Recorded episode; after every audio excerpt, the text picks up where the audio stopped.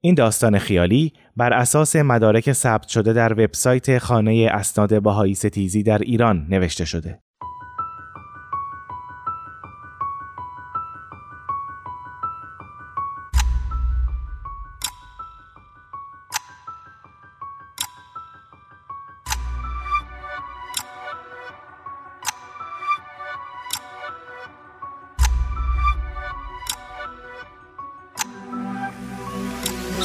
سودای ستیز نه و دو همیشه کتابخانه پدر بزرگم آخرین معمن من برای دور شدن از پریشانی ها و روزمرگی هاست.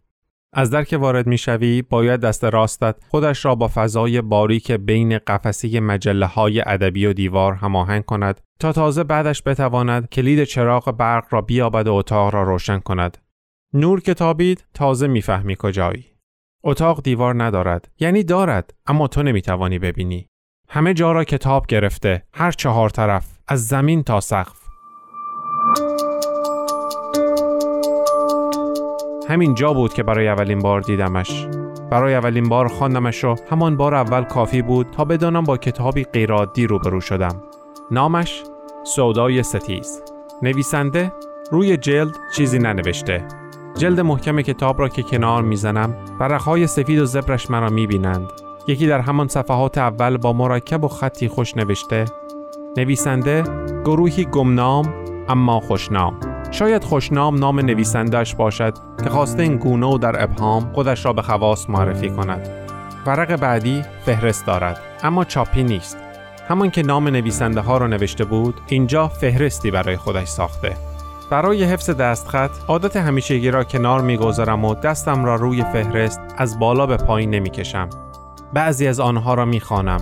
نه و دو جهر بر سریر داغ زمین روح تعلیم شکر بر قبا و اسمهای دیگر هر کدام از این بخش ها یک داستان را شرح می دهد. داستان هایی که اکثرشان در همین 45 سال اخیر رخ دادند و ادعا بر آن است هر نوشته بر پایه سندی واقعی نگاشته شده اسنادی که همکنون هم دسترسی به آنها میسر است.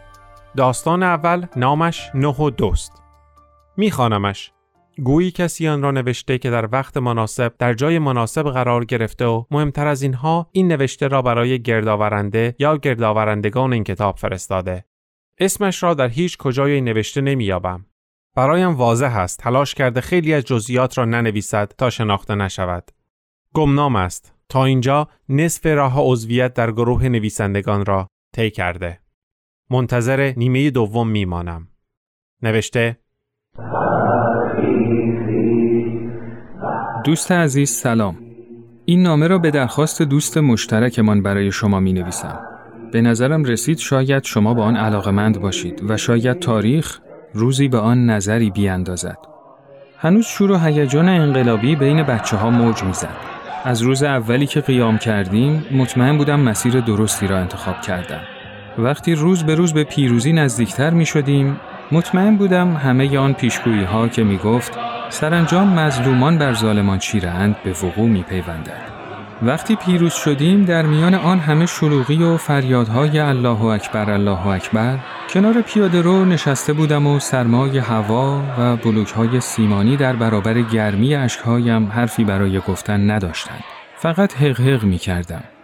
یکی زد پشتم و گفت تبریک میگم برادر بهت نگفته بودم امروز روز خداست صدایش را شناختم برای اولین بار جلوی ساختمان سوخته شش طبقه کوروش همدیگر را دیدیم.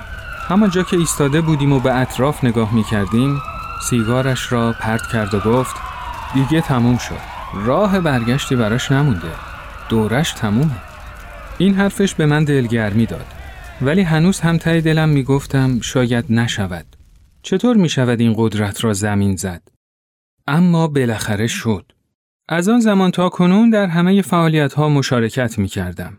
هر جا کمکی از دستم برمی آمد کم نگذاشتم و اگر وقت می شد و شب به خانه برمیگشتم خیالم راحت و آسوده بود. تا اینکه آن روز فهمیدم حسین نجی دنبال همسرش می گردد. او را تا حدی از میان حرفهای جسته و گریخته دوستانه می شناختم.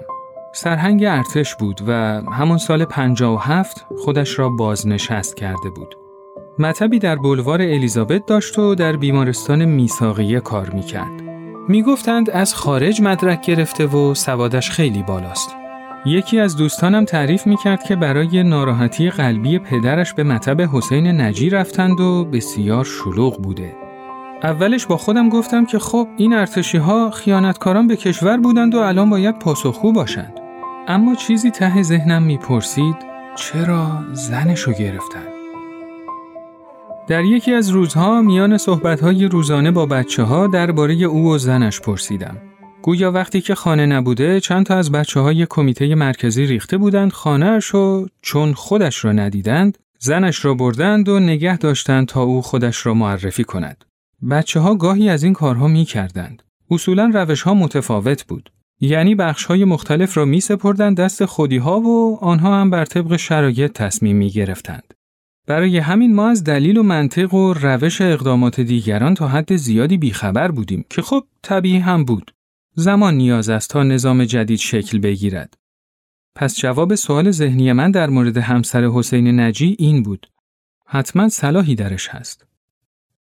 مدتی گذشت و فهمیدم حسین نجی هنوز پیگیر شرایط همسرش است. همان اواسط بهمن 58 یعنی یک سالگی انقلاب با همکارانش در بیمارستانهای مختلف تماس گرفته و رفتار خشن معموران را برای آنها شرح داده بود.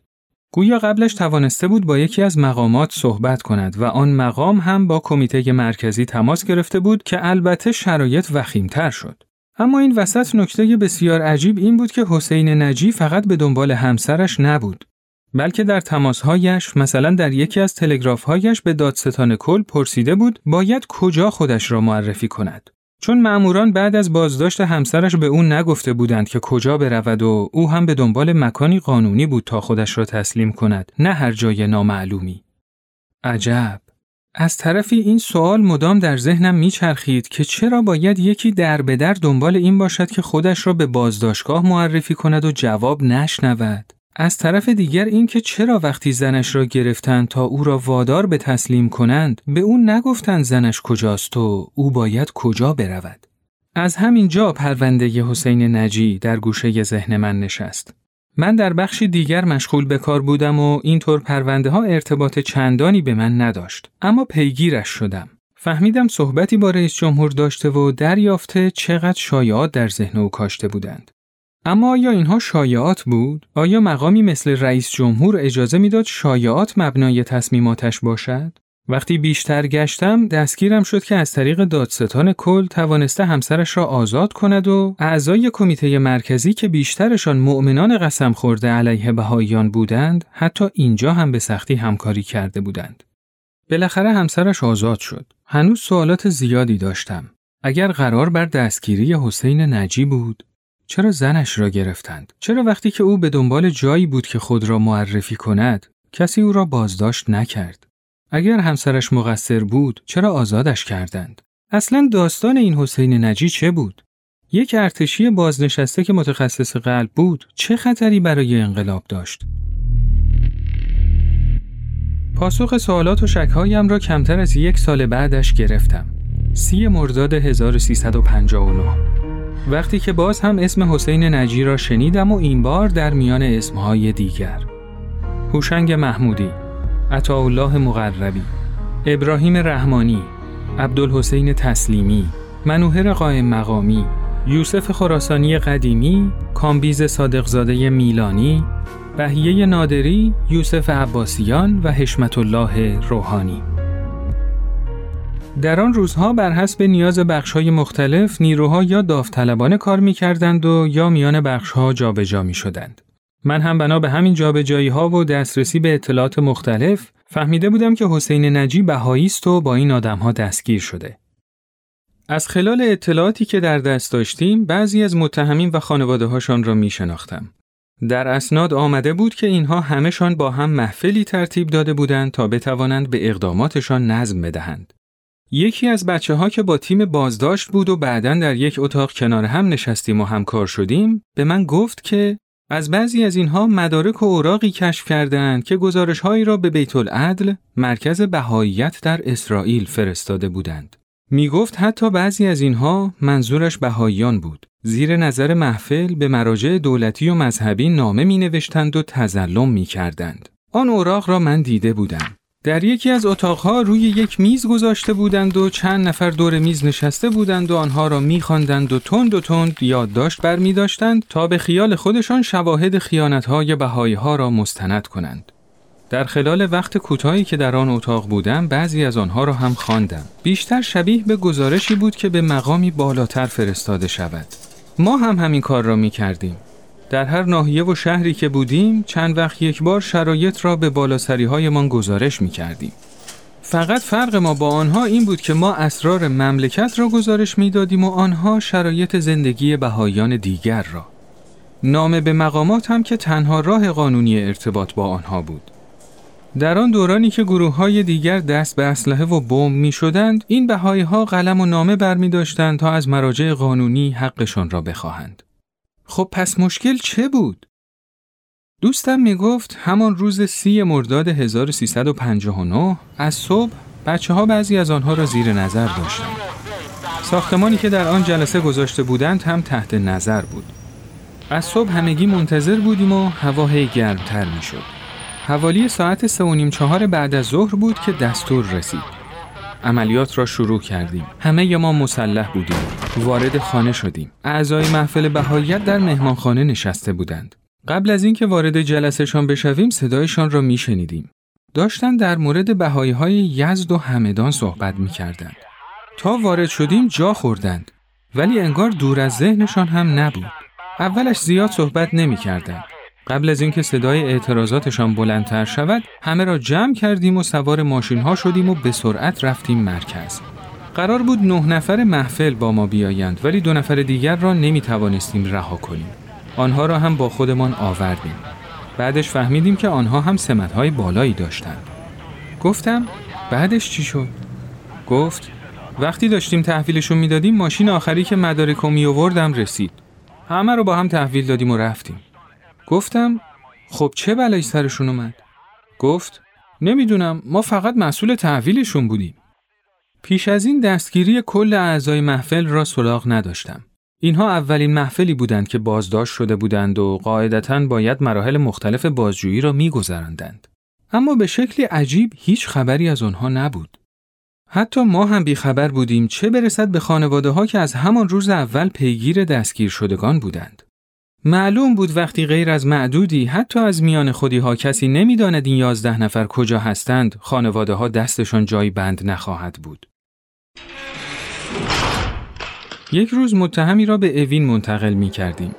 من و یکی دیگر از بچه ها بودیم و متهم را چشم و دست بسته نشانده بودیم در اتاق ورودی تا کارهای اداریش را بکنیم. در باز شد و چند نفر را با دست بسته وارد کردند. صورتشان را ندیدم چون هم روی صورتشان کیسه ای کشیده بودند و هم روی آن کیسه چشمبند بسته بودند. اول دو گروه ستایی وارد شدند. بعد یک گروه چهارتایی و سر آخر هم یک نفر جدا که خانم بود و مأموری خانم بازویش را گرفته بود. واردشان کردند و مستقیم بردنشان تو. کارهای اداریشان را قبل از ورود من انجام داده بودند. نمی‌دانم آیا اینها همان یازده نفر بودند یا نه. ولی با سابقه ای که از دستگیری اعضای محفل داشتم و همینطور با این شیوه انتقال و به خاطر آن یک خانمی که همراهشان بود به احتمال فراوان همانها بودند. دیگر بعد از آن هیچ چیزی در اوین از آنها نشنیدم. بعدها همان رفیقم که بازداشتشان کرده بود به من گفت که خانواده ها با رئیس وقت مجلس ملاقات کرده بودند. او هم گفته بود که دستور دستگیری اعضای محفل از قبل صادر شده. حدود یک هفته بعدش حوالی 19 شهریور 59 یعنی حدود 20 روز بعد از دستگیریشان رئیس وقت مجلس باز هم تایید کرد که این 11 نفر در بازداشتند.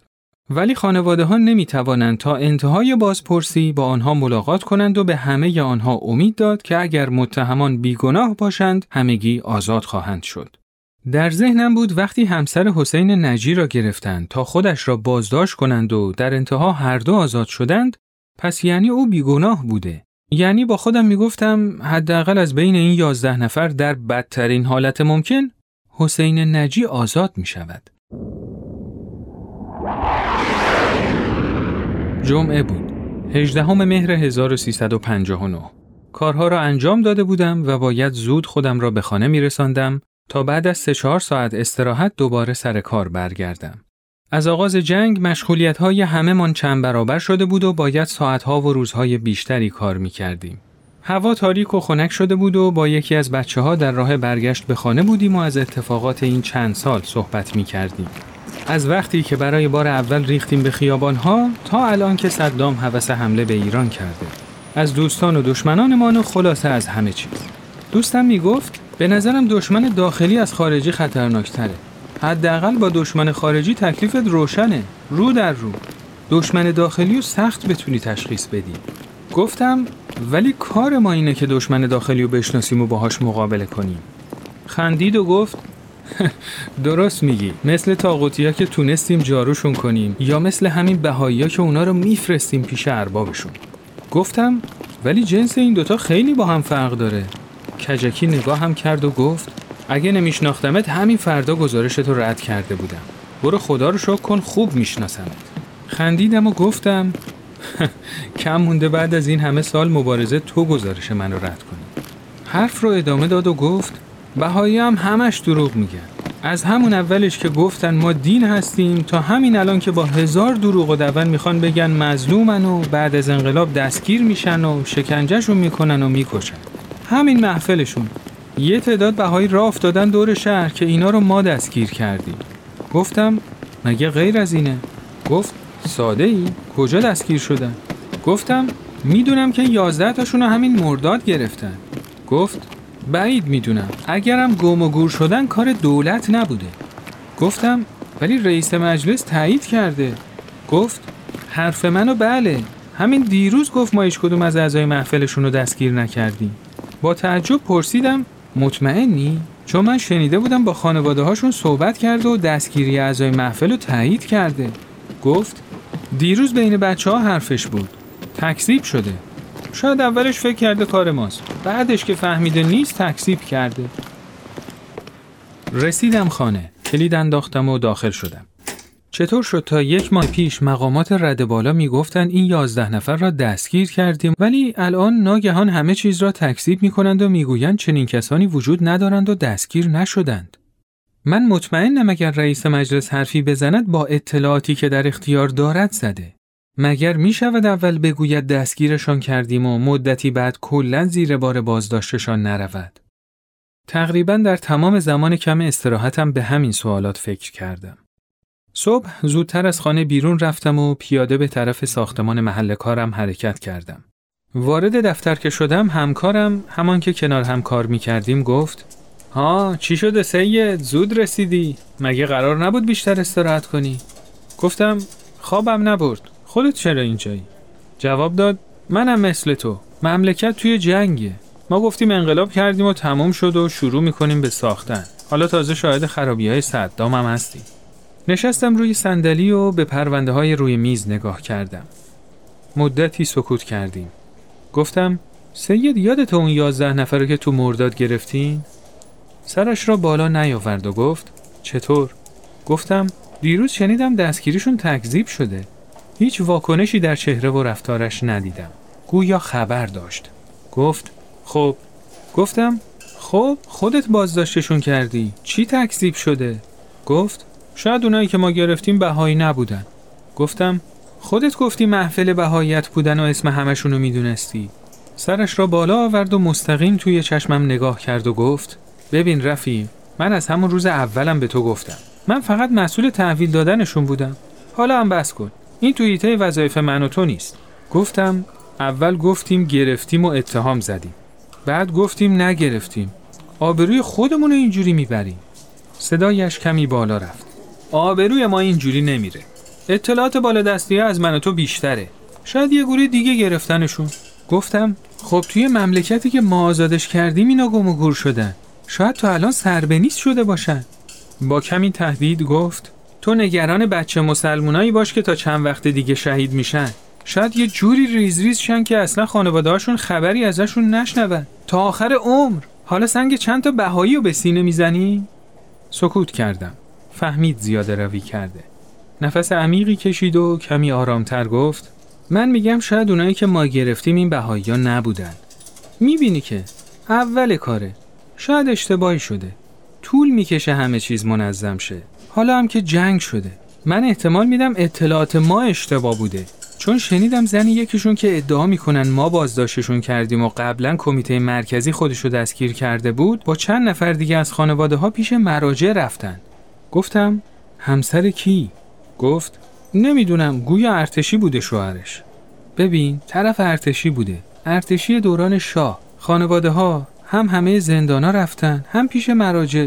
همشون گفتن ما بیخبریم. خب این یعنی واقعا بیخبریم دیگه؟ یعنی اگرم دستگیری بوده کار ما نبوده. دوست داشتم حرفش را باور کنم ولی این استدلال ابلهانش جلوی من را گرفت. دیگر چیزی نگفتم. اما فکر این رفتارها هیچ وقت از ذهنم بیرون نرفت شاید دلیل اینکه راضی شدم این نامه را برای شما بنویسم همین باشد که این آدمها و تصویر آن یازده نفر در اوین که شاید همانها باشند همیشه جلوی چشم من است. آخرین خبری که ازشان داشتم این بود که خانواده ها در یکم آبان ماه همان سال یعنی 1359 به رئیس جمهور، دادستان کل انقلاب، رئیس مجلس، وزیر کشور و دادستان کل جمهوری اسلامی نامه نوشتند و تقاضای پیگیری دادند هیچ جوابی نشنیدند. دیگر چاره ای جز نامه نوشتن به رهبر انقلاب نداشتند. این نامه را حدوداً ده روز بعدش نوشتند و باز هم بی جواب ماندند. در سالهای بعد اتفاقات عجیبتری افتاد. دیگر اسم بهایی را که میشنیدم گوشهایم تیز می‌شد. نه به خاطر اینکه به اینها علاقمند شده بودم، بلکه می‌خواستم بدانم رفتار ما با اینها چگونه است. بهایی هایی که اعضای محفلشان را سر به نیز کرده بودند باز هم محفل تشکیل دادند. دو بار دیگر هر دو بار هم همان رفتار قبلی با ایشان شد. به جزئیات اینها کاری ندارم. سوالم این است که چرا کسی که می‌داند عضویت در محفل یعنی دستگیری و شکنجه شدن و کشته شدن باز هم قبول می کند که بر آن مسند بنشیند چه برایش دارد مزایای مادی مطمئنم هیچ مقدار پولی نمی‌تواند ارزش از دست دادن جان و مال و خانواده را داشته باشد پس چرا اینها ادامه می‌دادند؟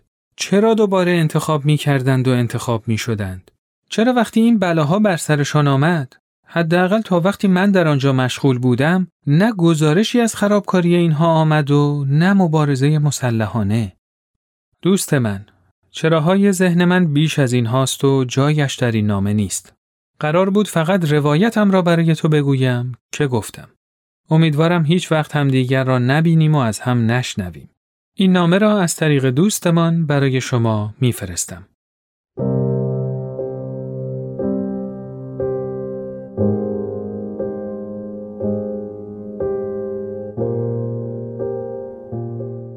نامش تمام شد. کتاب را میبندم. یکی آمد چند خط و صفحه تاریخ نگاشت و خودش در تاریخ گم شد. هنوز هم برای من گمنام است اما خوشنام نمی‌دانم. شاید برای گردآورنده یا گردآورندگان باشد شاید در آینده من هم خوشنامش بدانم و شاید نه اما از او ممنونم که اینها را ثبت کرد نمی‌دانم الان کجاست شاید هنوز به حسین نجی فکر می کند که بدون اینکه بداند آغازگر پرسش هایش بود پرسش هایی که حداقل تا آخر این نوشته پاسخی برایشان نیافت پرسش هایی که معلوم است هر روز برایش مهمتر می شدند پرسش هایی که شاید به پاسخ برساندش پرسش هایی که برایش پیش آمده او را درگیر خود کرد. پرسش هایی که شاید برای شما هم پیش بیاید. اگر تا کنون نیامده باشد.